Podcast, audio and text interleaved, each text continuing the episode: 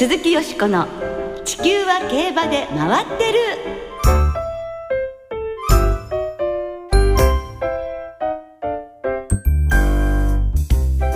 皆様こんばんは鈴木よしこです。お元気でいらっしゃいますか？地球は競馬で回ってる。この番組では週末の重賞レースの展望や競馬界のさまざまな情報をたっぷりお届けしてまいります。今日も最後までよろしくお付き合いください。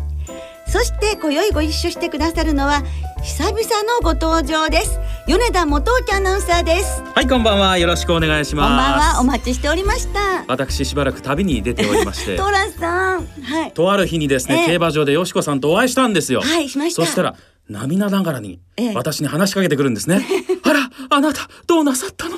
私のことが嫌いになったの？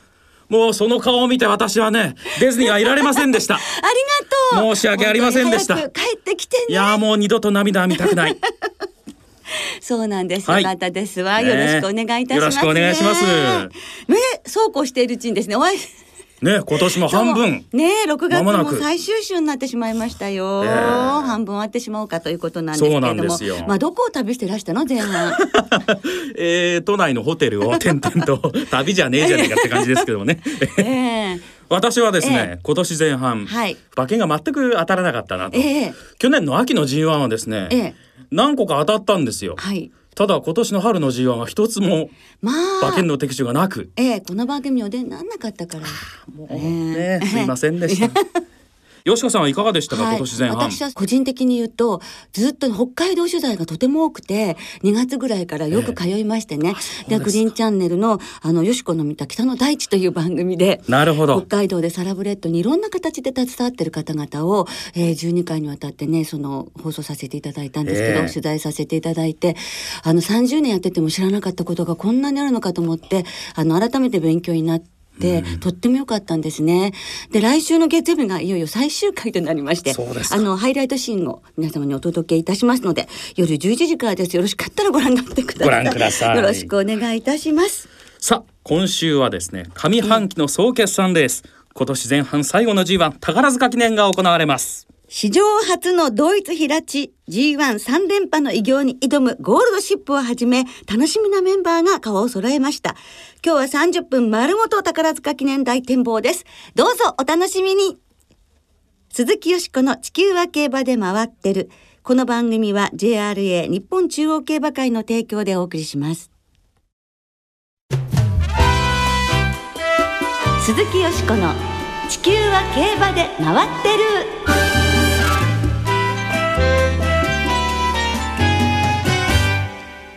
レースラップ分析で宝塚記念大展望。さあ、いよいよ今週末は上半期の大一番、宝塚記念が行われます。いやいや、ワクワクしますね。本当ですね春の天皇賞を制してますます充実のもう衰えなしですね6歳になっても、はいゴールドシップ果たしてどの馬がこのゴールドシップに肉薄あるいは逆転するのか注目が集まりますそうですね。そこで今日は、その宝塚記念をレースラップから分析していこうと思います。番組では初めての試みとなるんですが特集コーナーは大阪支社からお送りしますそれでは大阪にマイクを切り替えましょう。進行は佐藤泉アナウンサーです。佐藤さん、お願いします。はい、それではここからは大阪のスタジオからお送りします。史上初の3連覇がかかるゴールドシップは果たして大丈夫なんでしょうか他に上位に来るとすればどんな馬が来るのか今日はデータ特にレースのラップタイムの分析を武器とするお二人にスタジオにお越しいただきました。まず大阪スポーツの上田匠さんです。よろしくお願いします。よろしくお願いします。そして競馬予想家半笑いさんです。よろしくお願いします。よろしくお願いします。さあ上田さん。上田さんは私どもラジオ日経第2日曜日に登場していただいて激穴三連単予想。非常に大きな配当を狙っていただくコーナーにご登場いただいてますまた大阪スポーツの紙面では西の仕掛け人という名前で、えー的確なデータ分析。そして的確な馬券作戦で数々のヒットを量産してますが上田さんはこのデータに基づいた予想を始めてどのぐらいになりますか？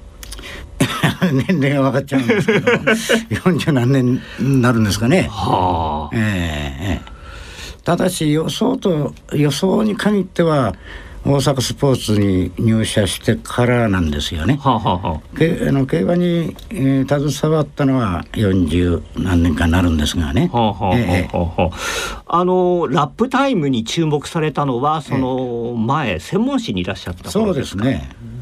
やはり何かきっかけのようなものがあえったんでしょうか？えきっ。かけはですね冠屋をですねこの馬の、うん、当時で言いますとうーんに2400メートルをマイルの当時ではマイルでも速いぐらいのラップを刻んで逃げ切ったことにねちょっとこう感動を覚えましたね。はいはい。ええ。ーまたそのそのあたりのお話は来週詳しく伺いますが、はい。えー半笑いさんはそのラップタイムの中でも、はい。レースの中盤のラップ、はいまあ、新聞にあまりの載らないところを注目してということで、えー脚光を浴びたわけですがあの予想のキャリアとしては予想家としてのキャリアどのぐらいですか？えー、と当初当時あの日本テレビというところに勤める会社員だったんですけれども、はいはい。当時趣味でやってた競馬ブログがちょっと一部でちょっと話題になって本を書いてみないかというオファーをいただいたりするようになったのが、えー8年前ぐらいなんでその頃からですね。はあ。で当時はようやくそのね点と上がりのタイムが競馬新聞に載り始めてそれ以外の部分の中盤ラップを掘り下げようっていうのでそそこが売りで注目していただけたんですがもうその時点でもう中盤も含めて総合的にラップ分析されてたのがはあ。目の前にいらっしゃる上田さんでもう僕にとっては神様のような存在なんで、はい。はい今日は大変嬉しいです。はい、そのお二人のお二方の人となりについては来週じっくり伺うことにいたしまして、さあいよいよ今週末宝塚記念が行われますので、じっくりその宝塚記念についてお話を伺いたいと思います。えーまずゴールドシップの評価について伺いましょう。上田さん、はい三連覇がかかってますが、はいゴールドシップ今年はどうでしょうか？そうですねまあ条件付きにはなるんですがやはり最有力という見方でいいとは思いますね。最有力ええはいただその今のこの時期なので馬場レベルがねはい。どれほどのものになるのかというのはやはり気になりますね。雨が降るとそしてえー当日の馬場、まあ、要するに端的に言うと、えー時計の問題が出てきますんで、はいはい。やはり時計がかかる上がりがかかるほどゴールドシップには有利になりますんで、まあそこのところちょっと見極めてみたいですね。えゴールドシップは、うんまあ、どういうタイプの馬というふうに考えたらえよろしいそうですね。まずスピード瞬発力は超一流とは言い難いのとただすごいラップを持続するんではなくごくごく平均なラップをダラダラダラダラとえ続ける分には あの今の現役馬の中ではちょっと抜けてるかなというのがありますね。ええそうしますとお天気がちょっとポイント握りそうですねこの後そうですねそうなると思いますよ。ええ時計のかかるような馬場になるなればなるほど3連覇の可能性が上がっていくそう考えていいと思います。そうですか、はい。さあ続いて半笑いさんはゴールドシップ今年の春の天皇賞だけ注目すると非常に強いレースだったと思いますが、ラップタイム分析からはあのレースはどういうふうに分析されるんでしょうか？はい、あの京都 3200m を 800m4 ハロンずつの4つに分けると、まあ、48秒649秒949秒247秒0というまあ上田さんおっしゃったように本当に平坦なペースで道中決して速くなくって今年に関してはと3つ目までは比較的ちょっと緩いぐらいで最後の4つ目がちょっと速いっていう形で、ははい。まあごく標準的な中でゴールドシップの動きだけが本当規格外だった印象なんですけれどもただ一見すごく破天荒そうに見えて横山典弘騎手が本当に細心の注意を払ってポジションを上げた競馬だったんですよね。あのコーナーでポジションを上げると当然物理的にロスになるので前の馬を抜いたのはほぼ直線部分だけという。あスタンド前1周目のスタンド前で最最高峰から3頭抜いて、はいはい。で向こう上面で一気に11頭抜いて3番手と。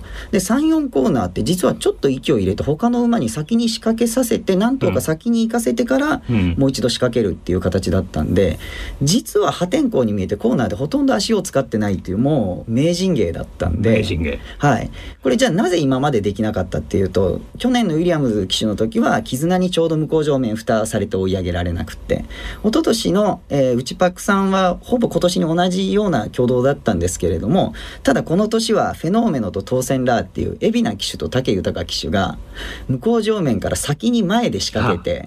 ここの負荷が大きかった分ゴールドシップでも追い上げきれないという、まあ、その戦略の部分にやられた部分があるんで今年はそういうロングスパート型の馬が揃って外枠だったんでゴールドシップにとってはものすごく全てがうまくいった上に横山騎手の神騎乗があったという状況なのでただなので馬自体が過去2年よりすごく強くなったかどうかはやっぱり微妙だと自分も考えてましてあくまでそのコントロールで巻き返した形なので実際点で使った足は自身は過去2年39秒台ですけど今年40秒かかってるので宝塚記念に関して言うとここから 1000m 一気に短くなるので点のスタンド前でどこまでポジション上げられるかというのは一つ大きな問題だと思いますね。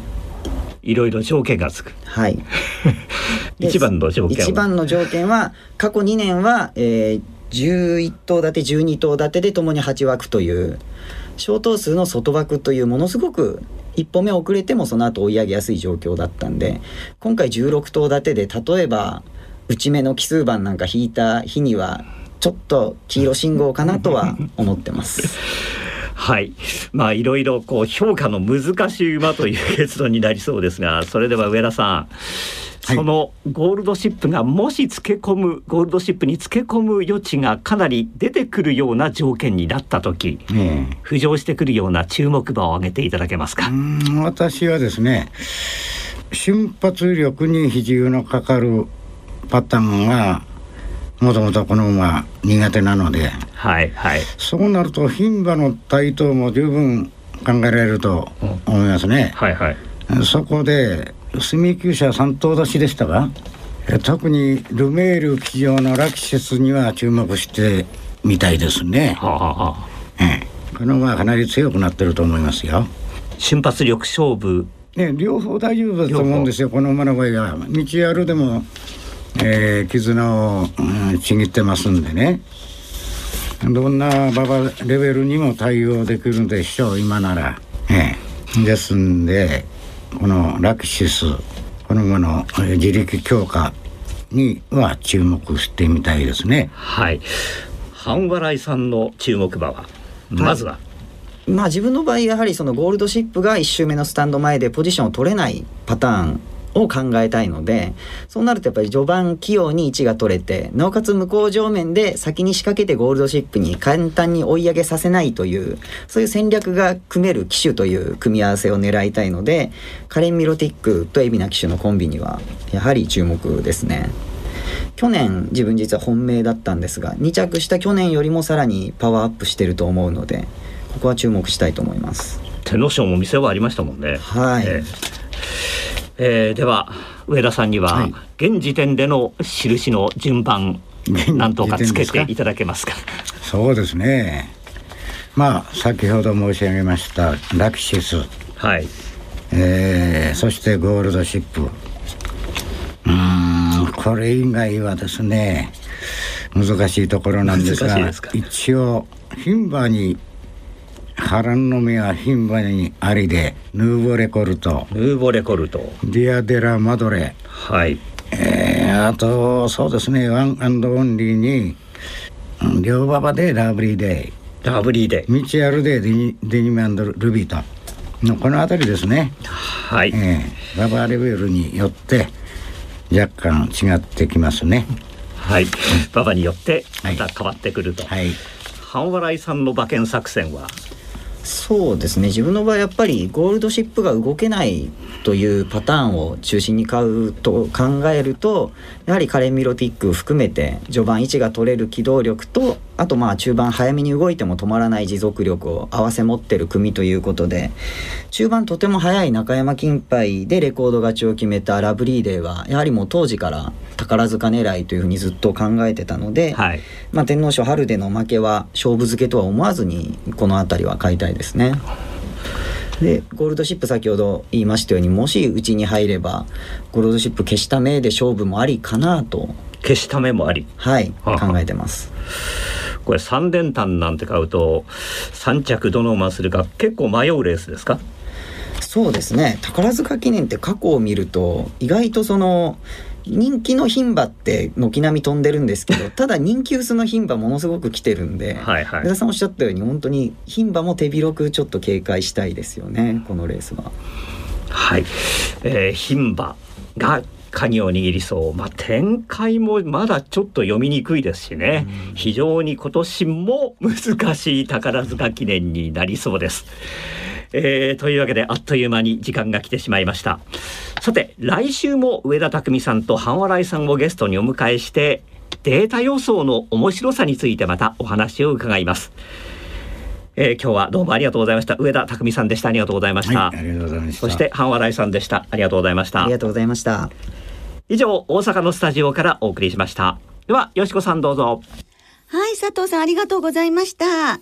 えこちら実は水曜日に収録したものを皆様にお届けいたしました。まだ枠順が発表ではなかったので、今枠順が分かってこの話を伺ってみると、ゴールドシップはまたまた8枠と。3年連続8枠うんですからかなり、えこれは有力とええいうことでしょうかね。その他お話をお聞きになってどうですか？牝馬のタ台頭っていう結構牝馬の名前が上がってるんで、はい私もちょっと牝馬注目してるんで、あこの後時間があったら申し上げたいと思います。はい。でもあのラップでね、あの見て、えー、ご予想していただきましたので、はいぜひ皆さん参考になさってください。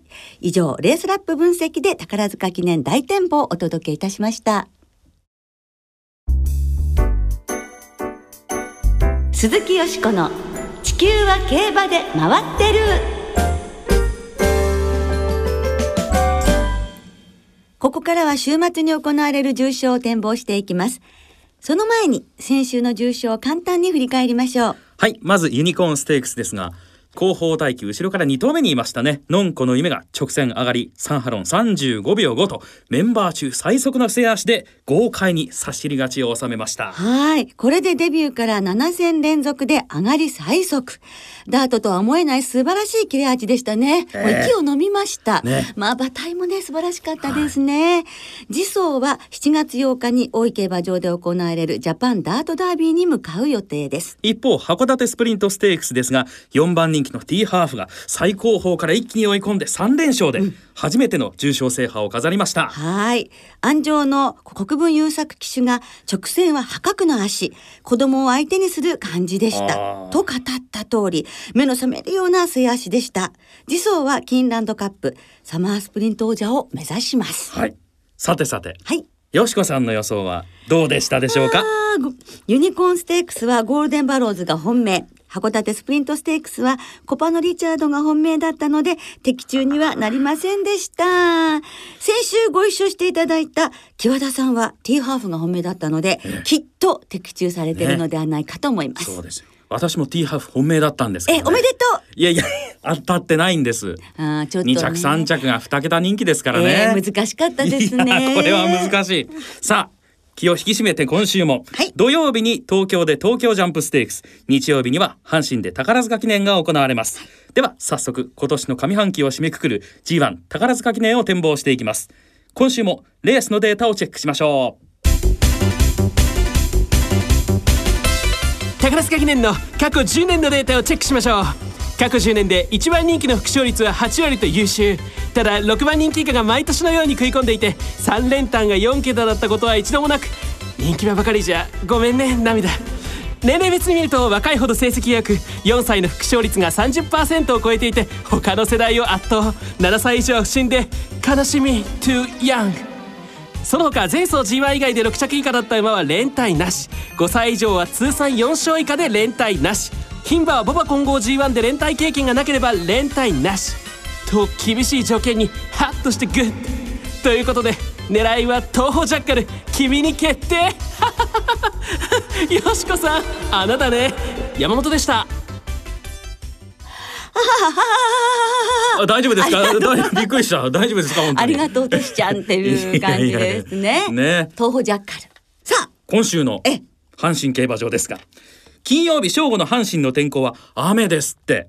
えー、芝ダートともにやや重です。はい。で土曜日は曇り時々雨日曜日は曇りの予報ということでちょっと渋るかなという馬場になりそうですね。すね。さあその宝塚記念ですはい。がよしこさんはどんな見解でしょうか？はい、そうなりますと先ほどのねレースラップのお二人のお話も加味いたしますと、えー外枠で馬場も渋るとなるともうゴールドシップのね史上初の三連覇。ねいろんな例えばお母さんのお父さんのメジロマックイーンが93年に天皇賞春3連覇がかかって、だけどね、それは叶うことができなかったんですよ。来週はなかったんですねはい、ね。そうなんです。ですから、そのおじいさんの分も、このゴールドシップがお三連覇という偉業を達成してくれるのではないかという、そのシーンは見てみたいなと思います。はい。ですから、相手ということになるわけですが、ええ。これはね、母のとしちゃんジャッカルと一緒で、まだ引きずりますかあそれ東方ジャッカル、私もあの2番手に考えていまして、はい。245日ぶりなんですけれどもね、ええ。レースちょっとね阪神大商店の前に蹄怪我してしまって回避してその休み明けがどうか58キロがどうか厳しいかもしれないんですけれども、運の強さとそしてスピードとスタあのスタミナを武器にえー菊花賞のように頑張ってほしいな馬場が渋るとでもどうかなと思うんですけどね、なるほど。そして馬場が渋ればやはりラキシスもこれはもう得意ですからね。ね牝馬の中ではラキシスに期待したいと思っております。わかりました。えですからこの3頭、まあ、ゴールドシップから東方ジャッカル。とラキシス。はい。と2頭に流してみたいと思います。はい、米田さんは？私はですね、はい。デニムアンドルビーを本命にしたいと思いまして。ジャパンカップ2着の実力馬ですよね。ローズステークス勝った時もはい。馬場が重かったですからね,、そうですね。しかも最近の G1 での走りぶりをですねえ見るとですね、はい。数字的にはだいぶ下位なんですけれども、そんなにタイム差見ると負けてないんですよね。そうですね。ただあの、ええ。直線になるとどうしても大外を回るっていうところがあるんで、ええまあそのあたりがどこまではい。伸びてくれるかというのはあるんですが、相手はですねまあワンアンドオンリーも気になりますが、はい。ラキシスは当然ですね、はい。ゴールドシップ、うん。ラブリーデーとはい。いうところで、ええ。あんまり広げないようにしようかな。どうでしょうか、ねえちょっとご注目ください。はい。さあそれではリスナーの皆さんからいただいた予想もご紹介しましょう、はい、お願いします。まずは小遣い2万円の競馬どぼさんです。ありがとうございます。宝塚記念で狙ってみたい馬がいますヘイローの 3×4 ノーザンダンサーの 5×4 のクロスを持つワンアンドオンリーです、はい。この馬はダービー馬でありながら、実は阪神コースが最も向いていると思います、はい。血統背景から馬場が渋るのもむしろ歓迎でしょう、うん。ミルコと横山ジョッキーの腕比べが楽しみですねと。続いてご祝儀馬券大好きさんです。ありがとうございます先週の日曜東京6レースの新馬戦で日付馬券の3連複を買ったら200倍的中しました。こういう買い方もたまにはいいのかなと思いました。宝塚記念の予想は去年のダービー馬ワンアンドオンリーの復活に期待して買いたいと思います。あ、またワンアンドオンリーですね。人気ですねワンアンドオンリーね。はい、続いてシャークタケさんです。ありがとうございます、6月28日は貿易の日、貿易品を運ぶのは船。ならば G1 宝塚記念はゴールドシップから馬単総流しです。か金の船ですからね。いやー本当皆さんいろんな知識をお持ちで、素晴らしいですね。ね。続いて上尾の不動産屋さんさんからですね。大井競馬場の帝王賞を見に行きました。よしこさんと細江純子さんのイベントはものすごい人だかりでしたね。どうもありがとうございました。ドバイ帰りのホッコータルマエが頑張ったので宝塚記念もドバイ帰りのワンアンドオンリーを応援します。またまたワンアンドオンリー。大人気。はい。ということでね皆さんそれぞれに宝塚記念にかける夢みたいなねあの予想を聞かせていただきましてどうもありがとうございました,、はいした。夢のグランプリですからね。ね。どうなることでしょうか、来週はラジオ日経賞 CBC 賞の展望を中心にお届けいたします。お聞きの皆さんの予想もぜひ教えてくださいね。お待ちしています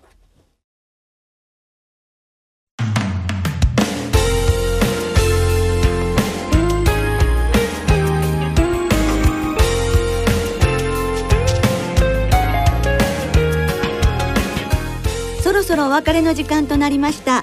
今週末は最終週の東京阪神そして函館の三場開催となります。宝塚記念の表彰式プレゼンターは元宝塚歌劇団花組男役トップスター女優の真矢美樹さん。